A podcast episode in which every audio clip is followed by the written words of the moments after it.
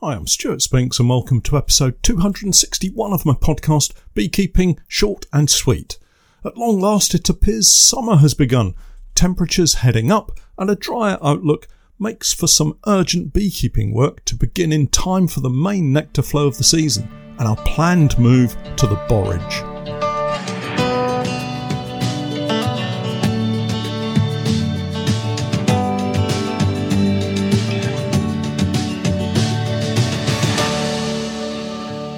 Beekeeping Short and Sweet, a beekeeping podcast for the inquisitive beekeeper with a short attention span. A beekeeper, in fact, just like me. Hi everyone. It's amazing what a weekend off can do for recharging the batteries, even if it was an enforced weekend off. Welcome back to the podcast. My enforced weekend break last week saw me travel to Wales to act as an urgent taxi service, and it gave me an opportunity to experience the vast difference in weather conditions between the eastern side of the UK here, where I live, and the hills and mountains of South Wales. Here's a little bit of personal information I don't think I've shared with you before. I'm half Welsh on my mother's side. Milford Haven, to be precise. That's where my mother was born before making it all the way across to Norfolk. Anyway, what was obvious was the temperature difference. It must have been 10 degrees difference. Oh, and the clear blue skies and very hot sun. It was fantastic weather and had been like it for some time, I was told. If only I'd been able to stay for the entire week. It was really just a quick two night stopover and then back to Norfolk, unfortunately. But I got to see a close friend spend a morning wandering around the neighbour's very large fruit and veg garden, getting very envious, I have to say, and took a wander around the local walks in the forest, always good for clearing your head and helping plan. That was also the case on the drive over. Six hours in the car alone really helps your thinking, and I was able to clarify in my mind the course of action for my beekeeping for the coming week or two as we enter what is for me a crucial phase of the season. The change in weather really has made a big difference to our colony activities. Workers are now able to get out and forage, whereas in the colder weather, more of them were required to stay in the hive to keep the growing brood nests warm. No longer. Rising temperatures, particularly overnight temperatures, allows for a wider spread of activity and sees things like foraging and comb building increase. It's just a shame that the spring flow is, for the most part, over. There are some small areas of forage still available. We don't have any beans this year, and I don't think we'll be having a June gap either this year, as I'm already seeing blackberry flowers open and ready for business, so to speak.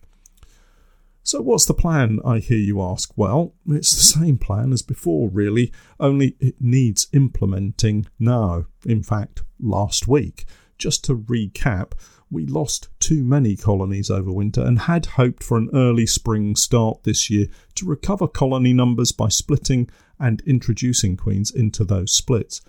That hasn't happened, and I've sacrificed the spring crop of honey in order to build numbers back up, I guess to the level that I would like to have started this season with. We currently sit at something like 115 colonies, maybe a few less, maybe a few more. I have counted them, honestly, but some will undoubtedly fail to accept a queen, or the newly emerged queen in some of the splits that we have will fail to mate properly. So this number is likely to go down more than up in a couple of weeks or so. By the end of June, I'll know exactly what we're dealing with.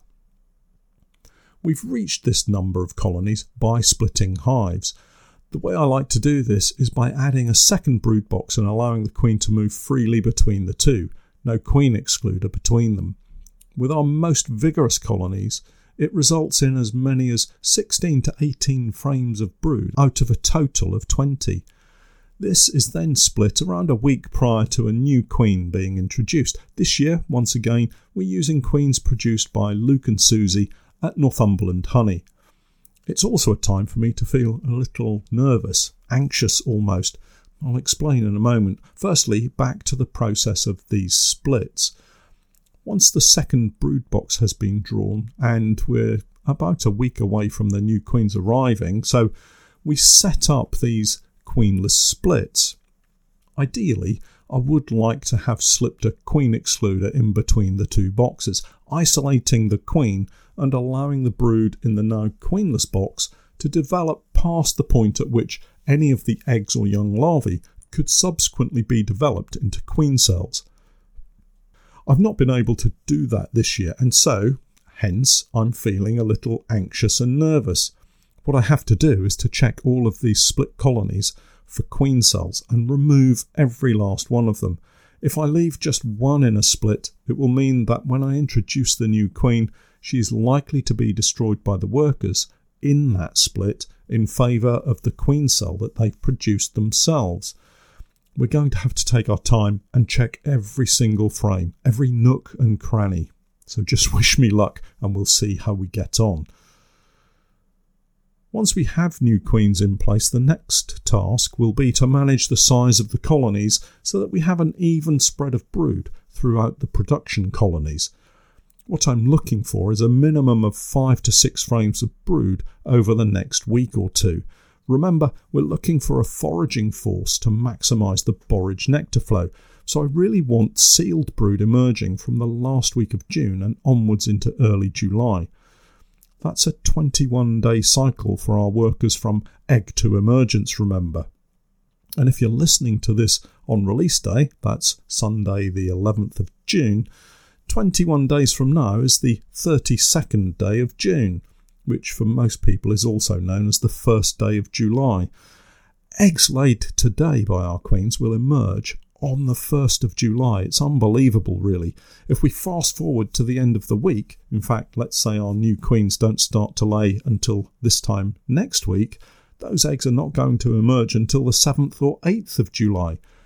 So we need to make sure these colonies have brood in nearly all stages now in preparation for the coming month. We don't want brood in all stages here. That would give these splits a chance to create their own queen cells and supersede or destroy the queen that we're trying to introduce. Hence the reason for the splits a week prior to the new queens going in, and the need to go back into these queenless splits to remove any queen cells that might have been produced.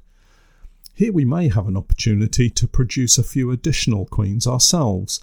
If the split colonies have produced queen cells, and there's no reason to think that they won't, we could remove a single frame with a queen cell on it and the accompanying bees and pop this into a nuc box. The bees with the queen cell will mostly stay put and look after that queen cell. And we can allow the new virgin queen to emerge and, with luck, get mated and start laying up a frame or two of eggs, thus developing as a nuc for the rest of the summer and that can then be taken through to next year as an overwintered nucleus colony. An insurance policy for us, and if we have a better winter, maybe some nucs we can sell in the spring. So, my week ahead is going to be one of early starts to beat this heat wave, hot in the mornings and potential thunderstorms in the afternoon. Elsewhere, the work continues. My attempts to get some queen raising underway have met with the not unusual challenges. You'll remember I'm attempting to use the John Harding method of queen rearing for the first time, attempting being the operative word here. It's not really going to plan. I messed things up right from the start by using colonies that were far too large to set up in the twin nuc columns, and one of them has subsequently, well, I think they've swarmed. I was going to say attempted to swarm, but it looks like they have swarmed. That was split, and the queen cell has been allowed to develop. Hopefully, it's going to emerge if it hasn't already, and maybe it's even close to mating and starting to lay. At least, that's my hope. With this change in the weather, who knows? The colony in the other column is doing just fine. Weird that, but isn't that just how beekeeping is? Now, the middle box has been nothing but trouble. One of the procedures in establishing this middle box as a queen rearing box is the addition of varying larvae to draw nurse bees in from the two sides and thus have a population of bees ready to take good care of the grafts or frames that we want to produce queen cells from. The challenge here is if I'm adding very young larvae, and let's face it, it's rare to find a frame of young larvae all the same age. Normally, there's brood in all stages and a few cells with eggs in just to add to the challenge. Well, I'm supposed to get back in and knock down any queen cells prior to adding my grafts of choice, which I thought I had done. How wrong could I be? Anyway, I went back to the middle box some days ago to check for these queen cells, only to find a virgin queen running around. Obviously, I wasn't as careful as I thought when I was checking for queen cells previously. In my defence, it is possible she may have emerged from the colony next door and wandered through the queen excluder. Another queen cell I may have missed, possibly, this is the point where I try to find excuses for not being careful enough with my beekeeping. I should probably just stop and say I must do better next time. Anyway, that queen was removed with all of the bees and frames from the middle box, placed into a nuc, and moved to another apiary. So, not a total disaster. I just don't think that John Harding intended for his queen rearing method to be used to produce one queen at a time. The middle box was then rebuilt with frames from the Queenright colony that was getting a little on the large side and needed to be reduced inside to prevent swarming, at least attempt to prevent swarming. Frames of food and sealed brood moved across to the middle nuc and fresh foundation inserted in the side column colony to fill the gaps. I then tried to create a few queen cells using a kind of Miller frame setup. If you're unfamiliar with that, take a look at my Miller frame method videos for a fuller explanation. I'll drop a link into the podcast notes for you. This has resulted in another fail. I checked in on the setup just prior to the weekend, only to find freshly laid eggs. What on earth is going on? Another queen? Had I missed seeing that many queen cells? Anyway, a thought occurred to me that maybe the queen was from one of the side colonies and she's getting through the queen excluders that I'd pinned to the inside of the nuc wall. So I checked both of these and they seem fixed firmly in place with no obvious gaps. Certainly not big enough for a queen to squeeze through. Something's not right, but it will have to wait until I can find time to go back and fully investigate what's happening. This, folks, is what beekeeping is all about giving something new a try, getting it wrong, finding out what's happening. Tea and cake, that's always a good therapy for this part of the process.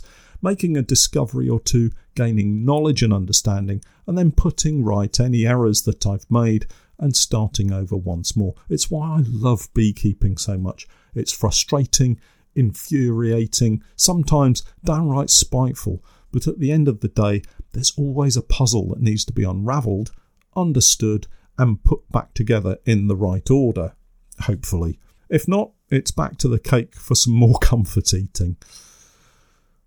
Finally, today, I wanted to mention a topic that seems to have been gaining some traction in recent weeks and months, and that's media sources commenting that apparently we're supporting and protecting the wrong species of bee, namely the honeybee.